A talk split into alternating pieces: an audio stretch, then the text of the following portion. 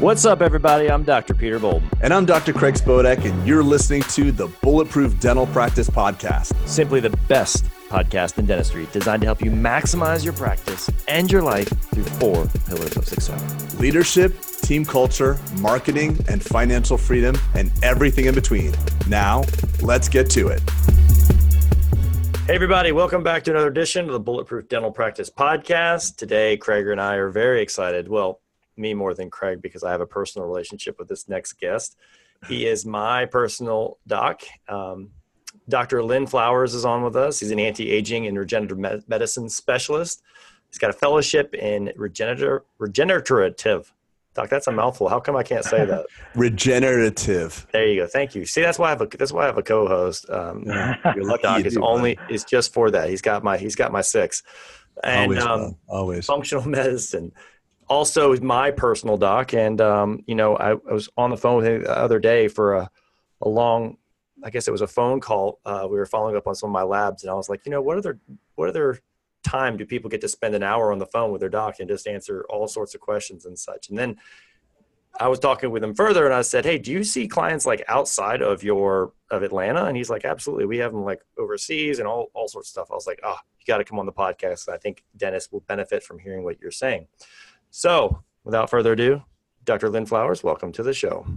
Great. Thanks very much for having me on the show. Uh, and as, as, we talked about the other day, uh, this kind of medicine really um, uh, came about uh, from my search for, for health and wellness. And actually, my family members, my father uh, had Parkinson's disease. And so I started researching ways to help him where conventional medicine wasn't doing the job, it wasn't taking care of him. And um, wow, really discovered a whole area of science that's uh, looking uh, at um, the regenerative part and actually what I call interventional preventive medicine. So there's very good science that looks at how to, what keeps us healthy and well, not just what makes us sick. So what is the breakdown between what how you practice? So like what's the difference I should say between like integrative medicine versus like traditional medicine?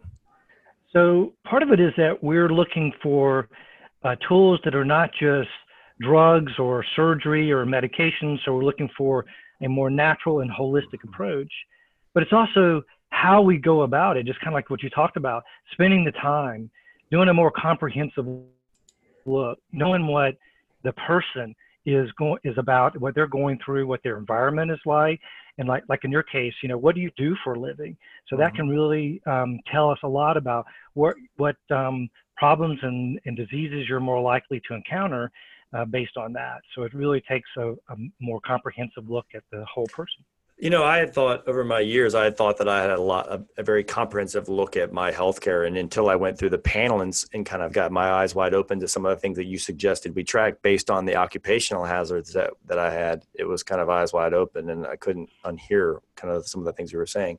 Um, what are some of the biggest well you know we can use me as kind of a, a litmus like honestly i'd never had my cortisol or my hormones tested from a mm-hmm. stress mm-hmm. component and mm-hmm. i think craig can can attest that dentists are probably one of the more high stressed subsets mm-hmm. of occupation Absolutely. simply because craig and i joke that our, our success and our failure are measured in millimeters versus mm-hmm. like yeah. oh yeah Mi- I did a good job mi- micromillimeters actually micromillimeters right a millimeter is an overt failure a micron is a pretty large Yeah, and we're dealing in you know a high stress and on time, and dealing in a wet wet two inch by two inch square that we have to keep dry. You know, it's just like you know. So I think that's why my cortisol is off all, off the charts mm-hmm. when when you mm-hmm. finally measured it, um, which was explaining a lot of the reasons why I couldn't sleep. I couldn't, you know, all these things.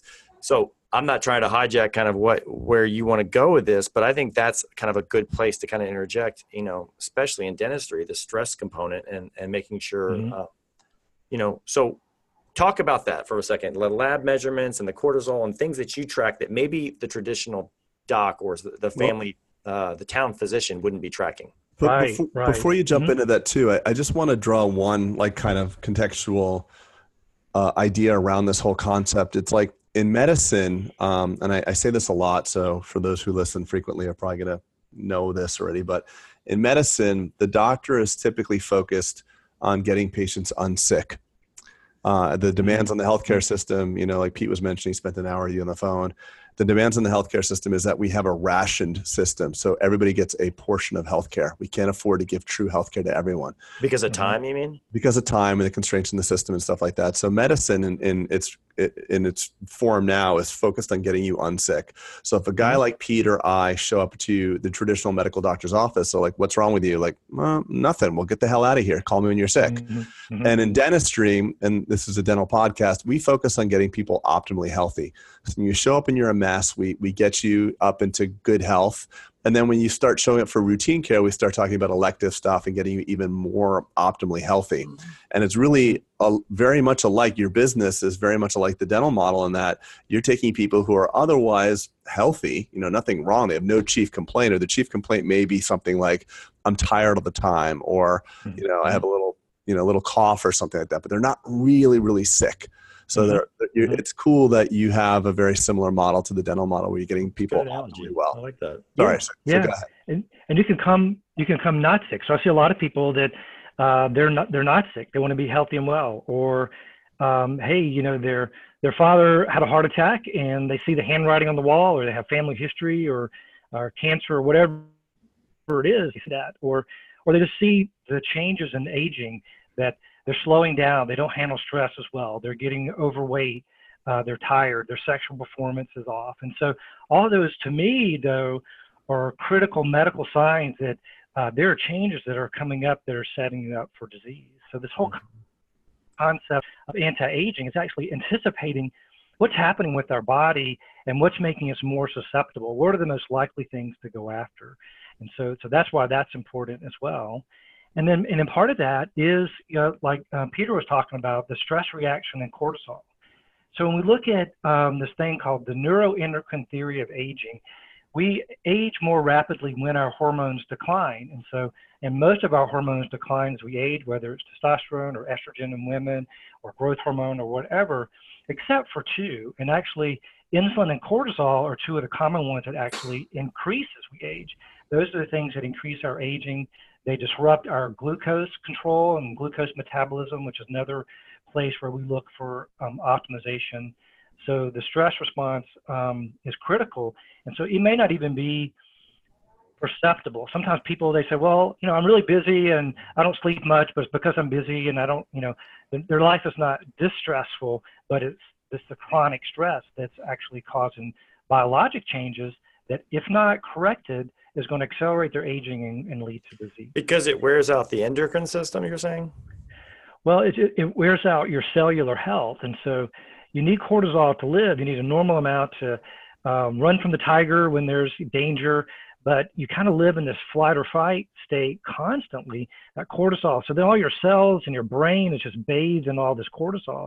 So then that, that disrupts all of that. You, you, cortisol is a catabolic hormone. So it breaks down your tissue and starts to rob your, your protein from your muscles and also even affects your brain function. So when you're chronically stressed like that, you become fuzzy headed, your memory's not as good. Uh, so, so we have to find ways of natural medicine to help with that. But then as we talk about, we teach, well, self-awareness. What is going on in my life? How do I learn ways to train my brain to, to calm down and to repair and, and then, of course, you know, we'll talk about this probably in a moment, but nutrition is a, is sort of the foundation of all of that when we, we come and look at, at your overall health. Yeah, it's amazing. Um, not only does uh, what you think about affect your physical health and your cortisol levels, it actually affects the ability to solve problems and your mental capacity. I mean, it's like if you're in a stressed out state, and and, and there's that you know that Gary V hustle hustle idolatry that's going on, like that the achiever now people brag about how hard they work oh you, you know i haven't taken a day off in 10 you know 10 mm-hmm. years no i haven't taken a day off in 20 years like it's almost like it's some badge of honor to wear that you're working and struggling so hard and that you're hustling mm-hmm. um, i think it's it's unfortunate what, what we're mm-hmm. looking towards yeah huge reduction in your productivity you know so if you just go go go then you're never um, restoring you're never recharging you're never letting your brain sort of calm down to to refocus. You're just basically running on the the, the wheel, and you're never really getting anywhere. You know, so um, it's it's interesting when we look at kind of a bigger picture, of health and wellness, as um, um, that's a part of uh, an, an, asset for you, right? You know, we always think about our business and our business plan and financial mm-hmm. assets, but your health is the most important asset of that of all, and it's the, it's really the most critical.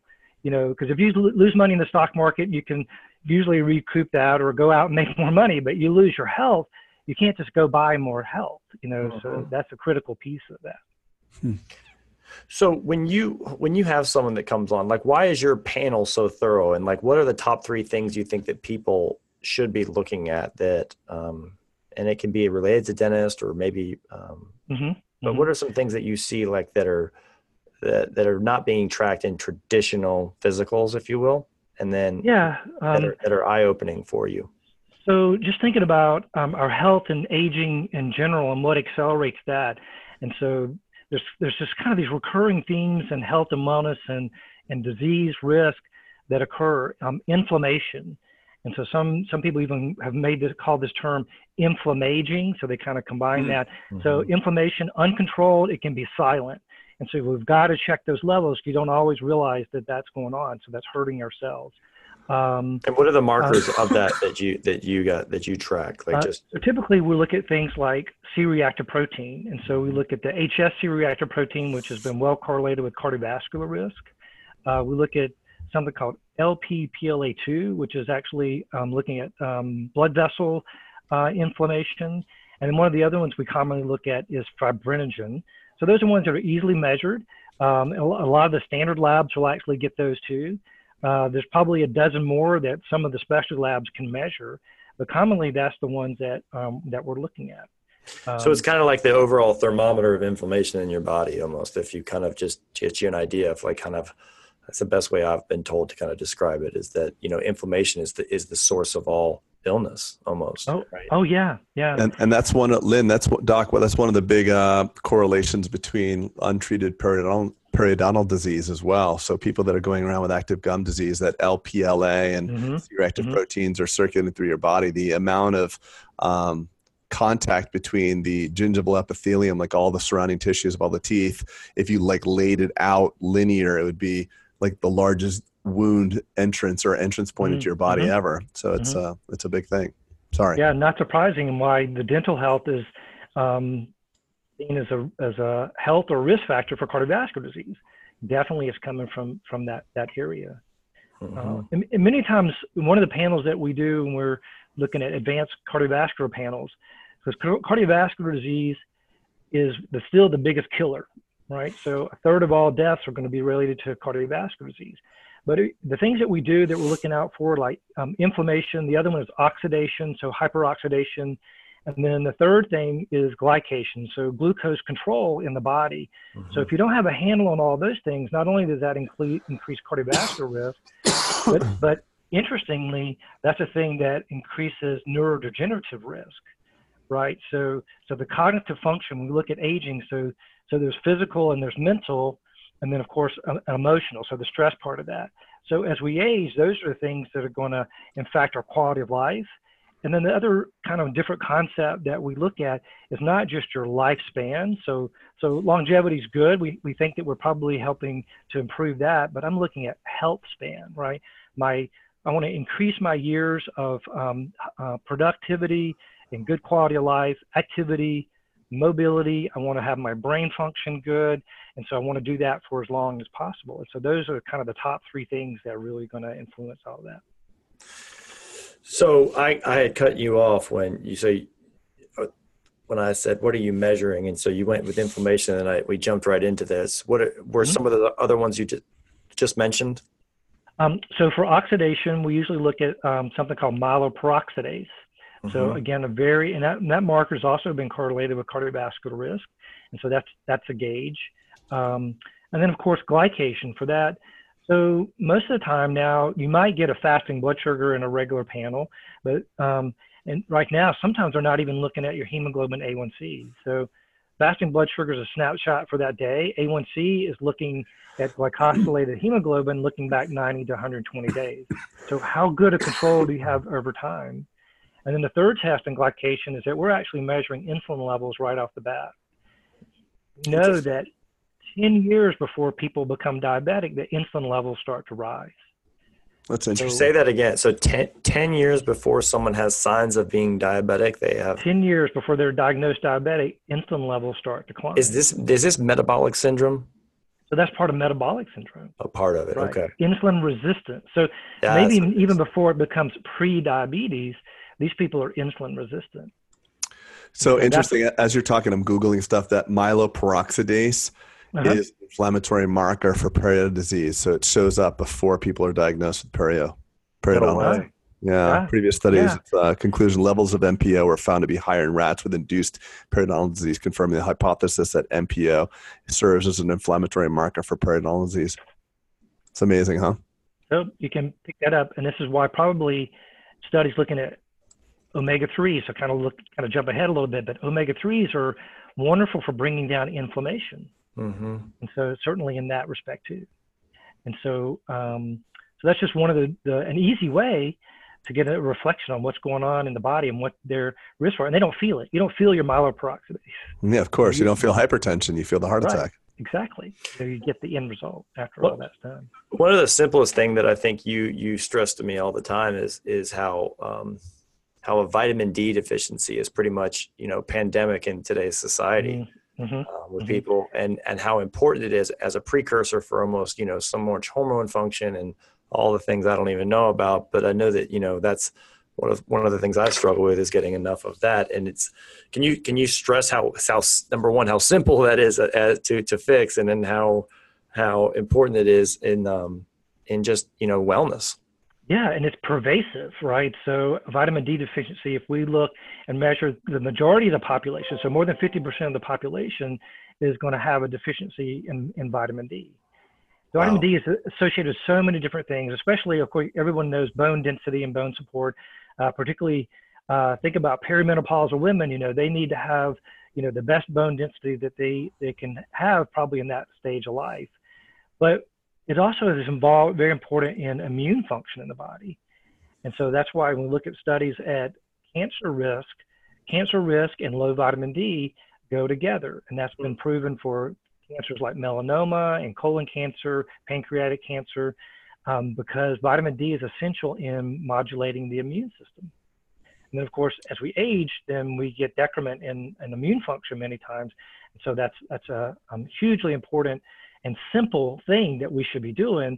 It's one of those numbers you should always know. You should know what your blood pressure is. You should know what your cholesterol is. You should know what your vitamin D level is.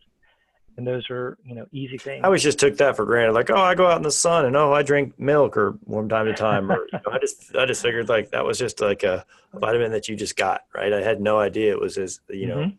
Mhm. as deficient or pervasive and deficient as it as. It, um, maybe Craig needs some because he keeps coughing in the damn I microphone. Uh, Absolutely. God yeah. dang. Yeah. Yeah, well, There's been some studies correlating respiratory illness and vitamin D, right? Because that's gonna Craig, what's your drive- vitamin D level? Since he uh, six point three this morning. Yeah, I that- that- there's uh, the cause right there, pal. There it is, right there. yeah. Let's buy, let's get him a Flintstone vitamin stat.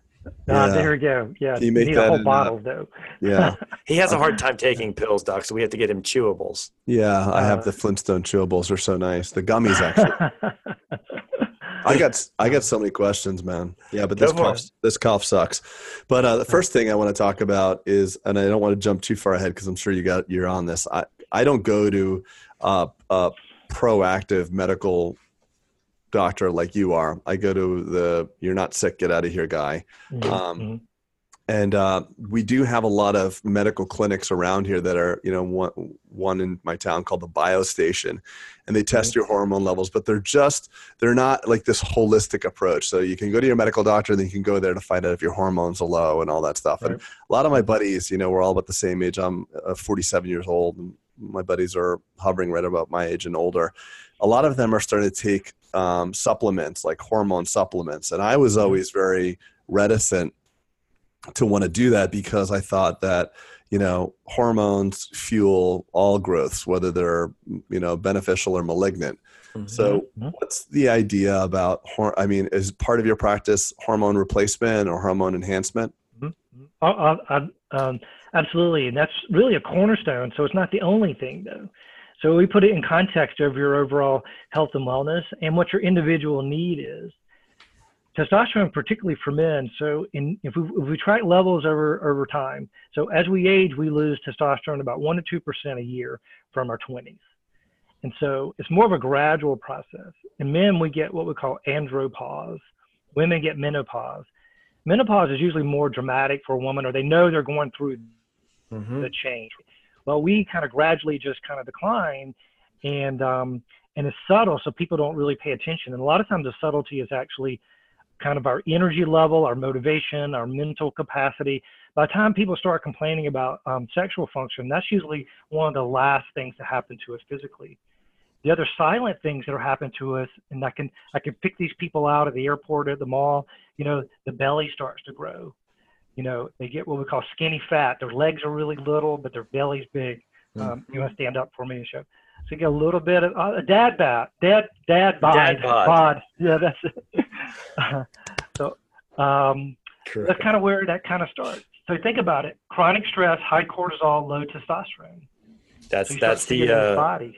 You know, that's, that's the metabolic syndrome. I got mm. it. Okay. Right. So to me, that's a risk sign for metabolic syndrome. I agree with you, Craig. I think a lot of people associate like, oh, putting testosterone in their body with steroids or something anabolic, right? It's like I'm not doing that stuff. Um, but it's really just a. we're we're chatting. Pete just goes, uh, "Mute your mic when you cough," and I write f u l o l sorry, no, I'm sorry. I cough right. I'm I'm sorry. It's true. I have a oh. mic in my face, but uh, but I worry about that. Um, you know, obviously, I, I am sure that that. Um, what are you worried about? Go back to I, that. well, I just. Uh, are there independent studies that show that when you do hormone enhancement therapy that neoplasms grow, uh, cancer, car- cancer. It's, actually, it's actually so it's a really a myth about um, prostate cancer and testosterone, common okay. myth. Interesting. Been, been proven that that does not cause cancer. Does not cause cancer. Interesting. In fact, the men that got prostate cancer that had low testosterone seem to have more aggressive forms, and they don't do as well as the men that have normal testosterone. Interesting. And so, so there's a there's a Harvard urologist, um, Abe Morgentaler, and so he really he actually wrote a great book called Testosterone for Life. So that'd be it's a it's a it's not a not a hard read. You know, it has kind of all the background science that's related uh, to that, and really dispels that myth. But it's kind of a tradition in medicine, so a lot of doctors still believe that. Just kind of what we were taught. You just kind of believe what your teachers you know taught you in school, and um, and now we realize that, hey, there's really no evidence about this, nothing that proves that. Could it promote growth if you have a prostate cancer? Um, well, sure. So I would never give a guy that has prostate cancer uh, testosterone. Mm-hmm. Good job. Guys, and so he just muted his phone during that's, the call. That's awesome. Nice. He's learning. Um, so, so there's no um, there's no evidence that there's a direct link to causing uh, a prostate uh, cancer. But when you're testosterone deficient, it's also you're more likely to have metabolic syndrome. You're more likely to have that insulin resistance. Um, men are, are, more likely to have osteoporosis. So you think of women having that, but a quarter to a third of hip fractures are still men. And so those are the guys that I see osteoporosis that have been chronically uh, testosterone deficient. What about, um, uh, you know, obviously Pete and I are guys, so sorry to uh, alienate the female listeners, but what would testosterone? Uh, well, actually, it'd probably be a factor for women as well. But what would testosterone do to your hair? Won't it? So, won't it allow your hair to fall? Won't it promote? Well, if you're genetically susceptible, so it's not everybody. So we have, you know, there are tons of people, you know, on good levels of testosterone, no change in hair. There are some people that genetically, if you're predisposed to male pattern baldness.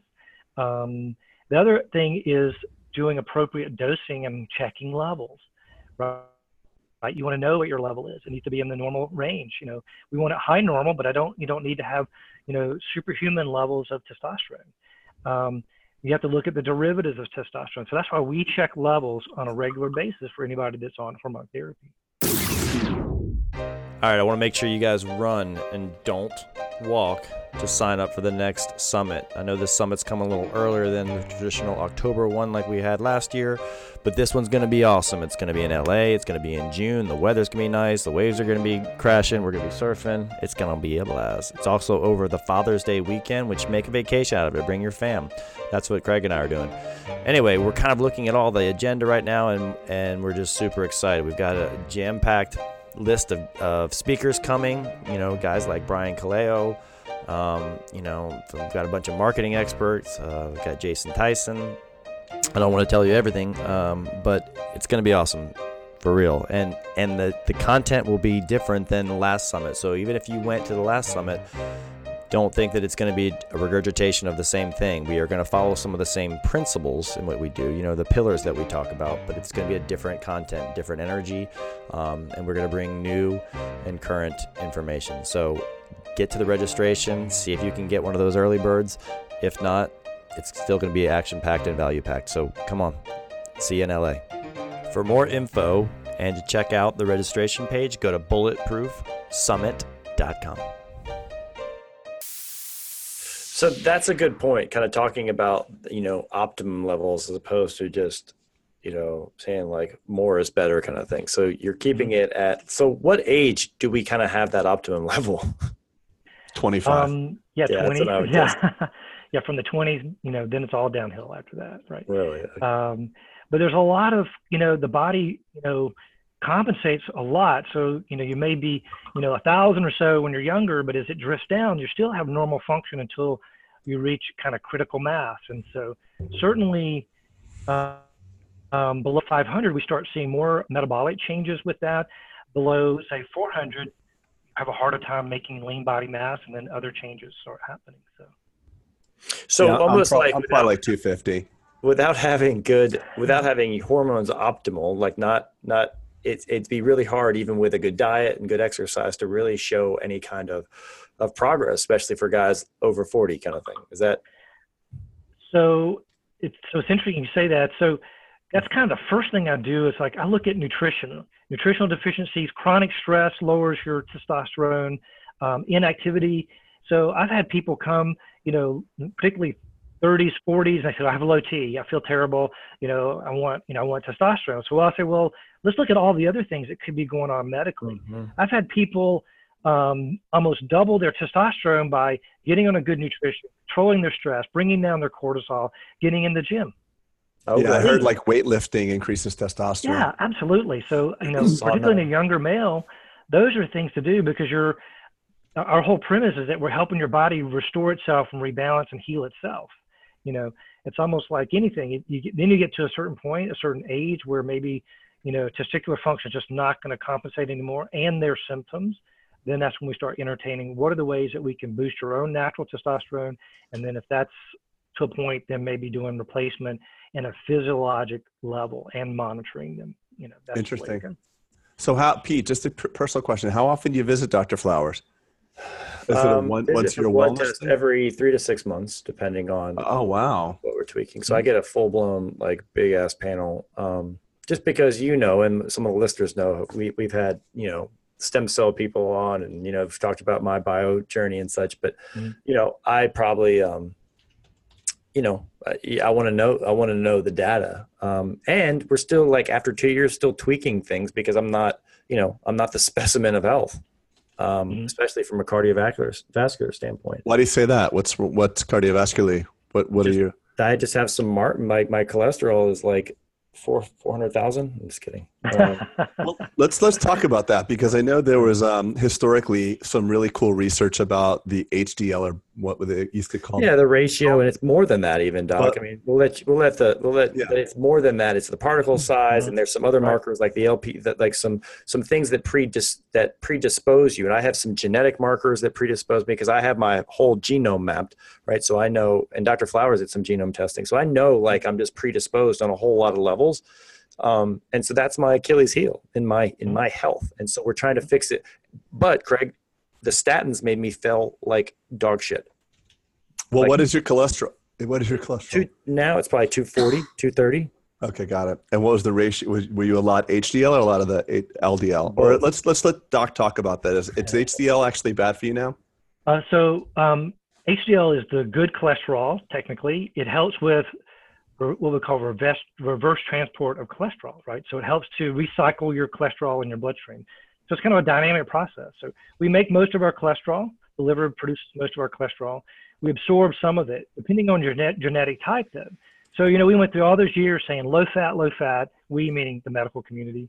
Um, when really we make um, almost all of our, our cholesterol ourselves is not as much influence that unless you have a particular gene that's going to make you more of an absorber. So now we have to be selective. That's why we like to know at least a, um, I do a short um, genomic panel looking at cardiovascular disease that helps us figure that out. We even measure markers in the blood. Are you more likely to be an overproducer or an overabsorber or both? Some people are both. both. that also changes the way, it should change the way conventional doctors pick a medicine if they're going to use a drug. But of course, we when use that to drug, think about statin, right? Like a statin or, or other drugs that block absorption and things like okay. that. We can even look at the genes. So I routinely check for the gene that's going to mm-hmm. make you more likely to have an adverse reaction with the statin. Again, something that conventional medicine has access to if they would, but they don't. So I can help people figure that out. And then we tailor it. So it's about individualized medicine based on, you know, what your individual response is and what your, you know, genomics look like. That's so cool. So is there, I mean, obviously you take out of town patients, but is this a common is, a, is an office or a, a type of specialty like yours? Well what, first of all what do you call a person like you? Uh, you can't just call them like your family doctor of course. Right right. So we practice integrative medicine. Okay. And so so integrative medicine has really become especially unto its own uh, in fact i just completed there's a fellowship training at uh, george washington university first of its kind and so we just completed that uh, fellowship and so it's a master's degree program as well. Uh, and it was really kind of really um, brought out by um, the people that came across with the anti-aging regenerative medicine group. So, so I did the whole fellowship with um, the American Academy of Anti-Aging Regenerative Medicine, their advanced fellowship. There's a board for that, a medical board for physicians, and completed that. And then some of the faculty from that who've been doing this for a very long time and researching this, um, they partnered with uh, George Washington to create uh, the fellowship there. It's, so now there's actually a medical board for integrative medicine through the Board cool. of Physician Specialties, and um, you have to go through one of these certified, accredited um, fellowships to be able to um, sit for the board. That's so cool. So, I had no idea. We're trying that. to make it very. It's a very academic. We're trying to look at. There's so much out there, which is probably part of the reason why we're talking today. Is like there's so much on the internet, and people are talking about all these different things that mm-hmm. might work, could work. This supplement, um, and so in my practice, my job is to help you figure out um, what's the things that are going to be most effective to have the best science for that's safe and is appropriate for you. You know, because there's a lot of stuff out there. I think what's cool that that I really liked Doc's approach was that you know it, it was all data. It was all data driven decisions, Craig, and individualized based on my data, as opposed to like go in, you see your doc for ten minutes. It's like here, try this, do this Crestor because you have high cholesterol, without looking at any kind of markers, anything else, looking at lifestyle, all these things. And so, um, you know, that just kind of really resonated with me. But uh, it, it's unfortunate that that that that our healthcare system can't allow that. Mm-hmm. And you know, for, mm-hmm. um, we don't have one near me, by the way. I put, I put an integrative medicine by me, and there's none. Really? We have an acupuncturist, yeah. Mm-hmm. Doc, do you see um, heavy? You know, I always, as a dentist, I actually at one point in my career had high mercury, mm-hmm. um, and you know, and not because I was placing a lot, because I was removing it a lot. Right. And I was wondering if you ever, if you've seen any data that suggests that, because obviously that comes with, you know, high levels of uh, of mercury comes with an associated depression. Right. Um, yeah. Brain dysfunction um, hypertension, cardiovascular disease. Um, and that's one of the areas we look at when we're, we're sort of peeling back the layers. And so the, the other area of medicine that people practice, they call it functional medicine, mm-hmm. um, which that's sort of an approach that, that we use sometimes as well. And that's um, looking at all the things like we talked about. What's your environment? What do you do? What could be your potential um, toxins in your environment? In your case, metals, but also could be um, chemicals, chemicals that you're exposed to and the things that are off gassing, all the organic chemicals that you use. Mm-hmm. And so we mm-hmm. have specialty companies that we can even look at um, um, residuals for, for those compounds in there. Of course, we do heavy metals testing uh, for that as well. You know, we pick the right person. It's not that everybody gets that when they come right. in. It depends on what your occupational hazard, maybe, right? right? Yeah. And your symptoms. So if they have chronic fatigue and we're going through the list of things and we like most most times we're looking at what's the most likely things that are impacting you and we're looking for impact right bang for the buck, what's going to work. But then as we're going through that, we keep peeling back the layers until we uncover, and we're really looking for more root cause things, and not just um, you know something that we So, can yeah, so I mean, for. I, I would personally recommend every dentist should have a heavy metal test because it's not something that a physician would necessarily put on their panel to say, yeah, let's do this too. Uh, Mhm. You know, and maybe in today's day and age, it's not necessary because we're not placing as many, but there is still the removal, which you Yeah, do we're removing a ton though, and the man. We're- vaporize, right? Yeah, we're you- and removing that a ton. passes the blood, uh, the blood-brain barrier, you know, very Mm-hmm. easily. You know, and I always tell people, I'm like, look, the Mad Hatter. Does anyone know why the Mad Hatter was crazy in Alice in Wonderland? Absinthe. He had a he had a, Mhm. a mercury brimmed hat on, Mhm. right? And that was the paint that they used. And so, you know, it can, it can Oh, I didn't realize that. yeah, that's yeah, what- it's actually mercury and that's very Yeah. You know, what's funny is um, patients always ask me, um, "Are these, you know, silver fillings bad for me?" and the ADA, at least this last I checked, you're really not allowed to tell patients that uh, silver filling, um, even though mercury is a proven neurotoxin, you're not allowed to tell a patient, as far as I know. Pete, please correct me if I'm wrong. You can't tell a patient that this is a, you know, your fillings are a neurotoxin; they should be removed. Correct, Pete? correct. So the funny thing is, is I say, listen, the ADA um, has some strict standards on what um, you know the safety of this, and there's been a lot of conclusive evidence about the World Health Organization and the um, FDA and ADA. However, if I take this silver filling out of your head, I'm not allowed to flush it down our toilet because it's considered too toxic for the sewer line. Mm-hmm. Uh, I'm also not allowed to throw it in the trash because it's considered too toxic for our landfills. I have to use amalgam separator disposal. You have to However, keep it near your brain. However, I am legally allowed to put it on your number three or 14, which is probably an inch from your brainstem. uh-huh. So, toilet is Yeah. definitely too too risky for society. But two inches from your brain, no problem. I think it's good so to out get of the mouth, it's a biohazard. Yes, Right. but in your You know- mouth, there's a special coating on the saliva that good to go. it's just and an everybody's gowned with masks and special suction Yeah. devices to Yeah. airflow. And they have this big red thing. They seal it up as soon as it comes out. That's really comforting. I, I wonder when. I mean, I don't want to get in trouble, and I, I but uh, I wonder when we're gonna, as a as a our boards and our organizations are gonna finally say, "Hey, we shouldn't be doing this." Yeah. Uh, I, I Mhm. wonder. I wonder when. It seems like it's it's it's amazingly quiet this issue in in, in mainstream society. I mean, people are all up in arms over root canals and that Yeah. they're, they're poisonous. the root cause, right? Yeah. The thing on Netflix. Have you seen that doc? Did you see that documentary that I've heard about that. I haven't the big that one. disturbance in dentistry for like, Uh-huh. good Yeah. lord. but but Netflix actually pulled it and scrubbed their website of all um, Ah, reference to it. It was just done. So it was only out for six weeks. However, mercury fillings. I'd love to know a statistics. How many people are placing silver mercury fillings right now? I'd I say more than fifty percent. Yeah, I was gonna say I still think it's the most common restoration placed. And how how long does that go on for? Yeah, I don't know. I know Europe has banned them, and Yeah, um, Japan. Yeah, but yeah, I agree with you, Craig. And I don't want to. I don't. Yeah, I feel like the the amalgam thing is beaten to a dead horse. But No, it's actually staying pretty quiet, which is no, I'm saying like, but this has been a thing, and I want to keep. I want to keep us on track in terms of. uh, Okay, got it. not get on this. Not get on your the bandwagon of how we feel about amalgam fillings. I don't. I don't I'm just concerned about the dentists that are placing or have removed a lot or, or haven't been tested for Mhm, something that could be, Yeah. you know, insidious. So, you know, because it doesn't, you, you have to actually go through a detox. Like I had to go through like a whole E EDTA and cilant, uh, cilantro. Is that it? Doc? And cilantro will help detox. glutathione, uh, glutathione stuff. Uh huh. Yeah. Uh, Am I saying it right? Why don't you just Yeah, eat glu- guacamole because that has omega three and uh, cilantro. Yeah. There's only, it was so easy. You Just put, eat- we could put just eat Dr. Flowers out of business. Just go to Chipotle.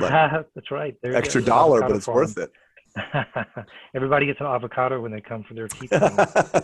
The, the You know- other- you know how to do that.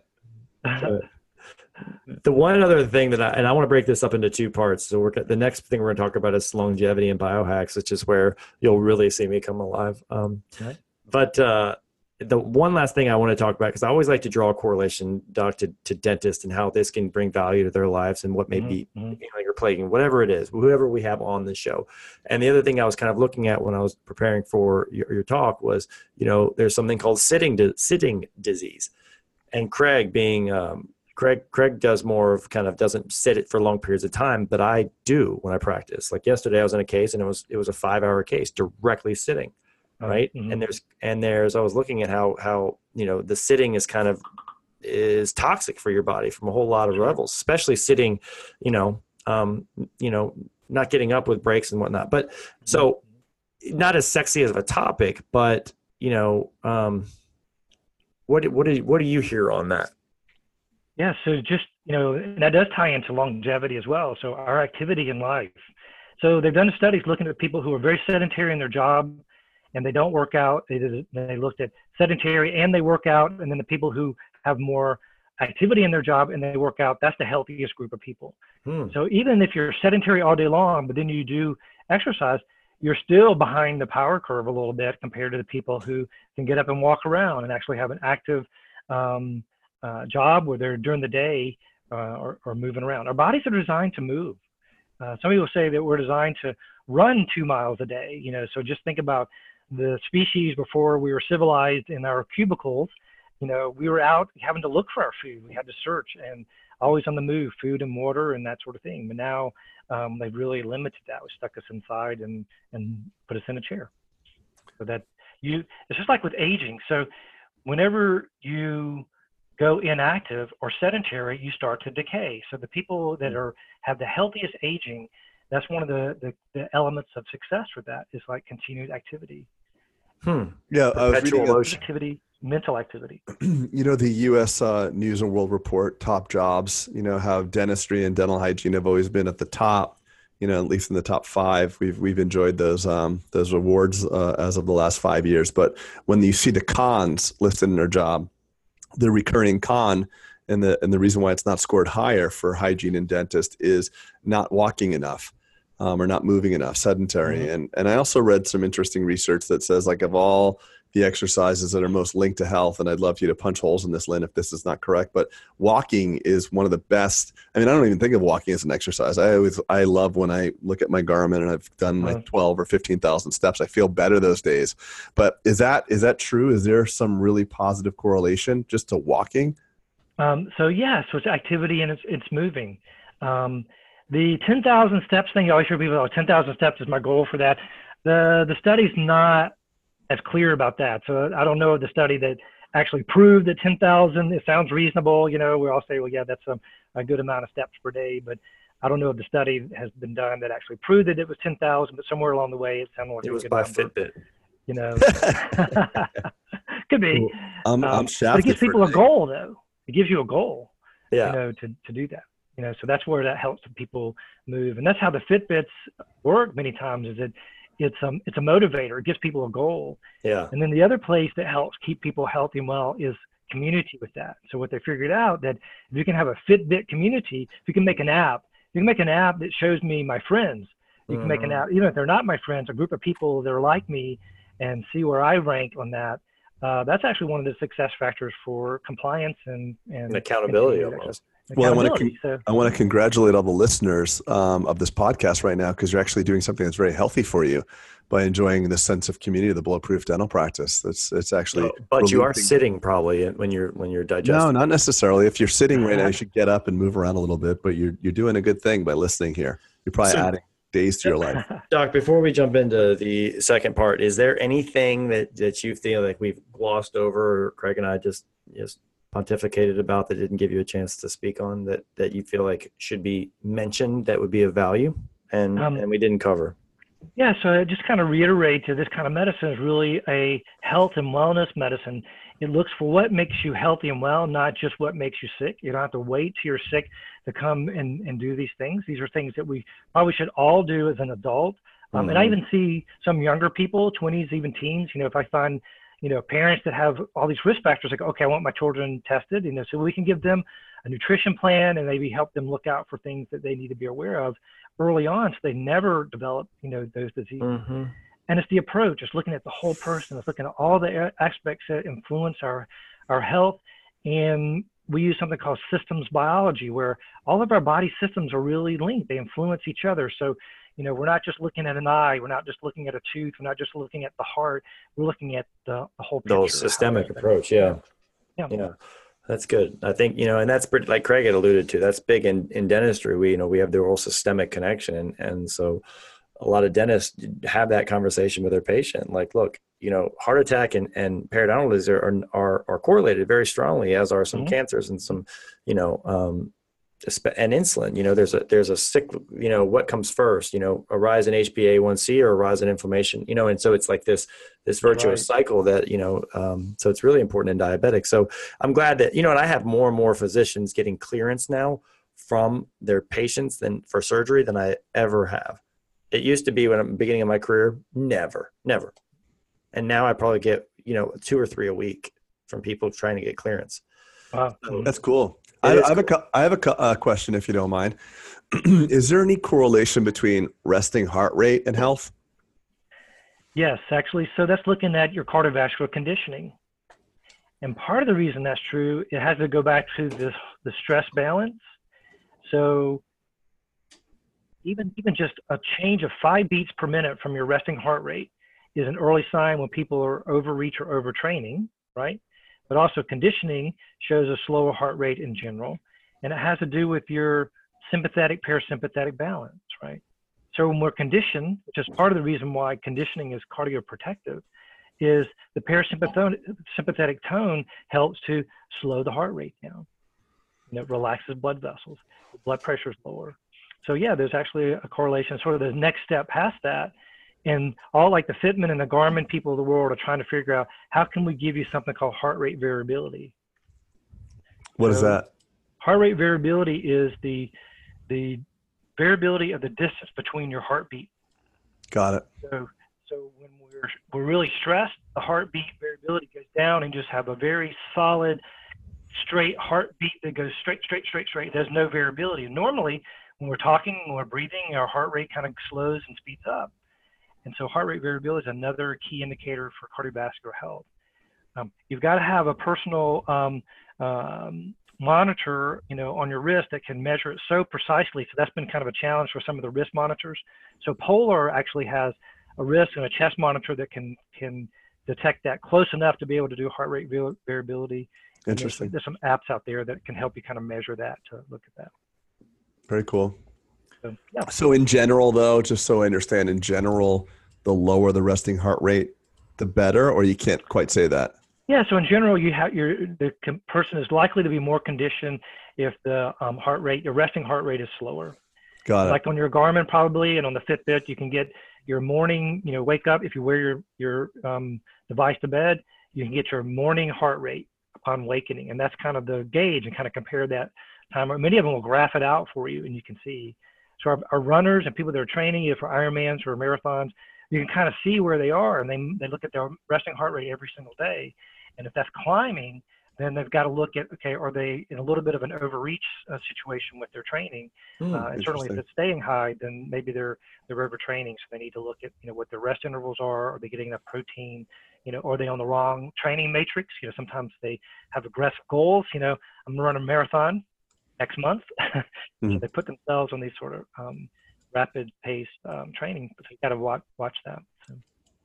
Yeah, that's incredible. Yeah. Uh-huh. I remember I was going to run a marathon, um, a half marathon. When was that? That was in 2012. I had to look at my award over there. And I went to the cardiologist beforehand. It was a really old school cardiologist, like my dad's friend. The place looked like it was just falling apart. I barely fit in there. Like it was such a low drop ceiling. I'm six foot five. And I said to the guy, I'm like, listen, I want to get a stress test because I'm like going to run a half marathon. I just want to make, I'm not trained. I just ran it.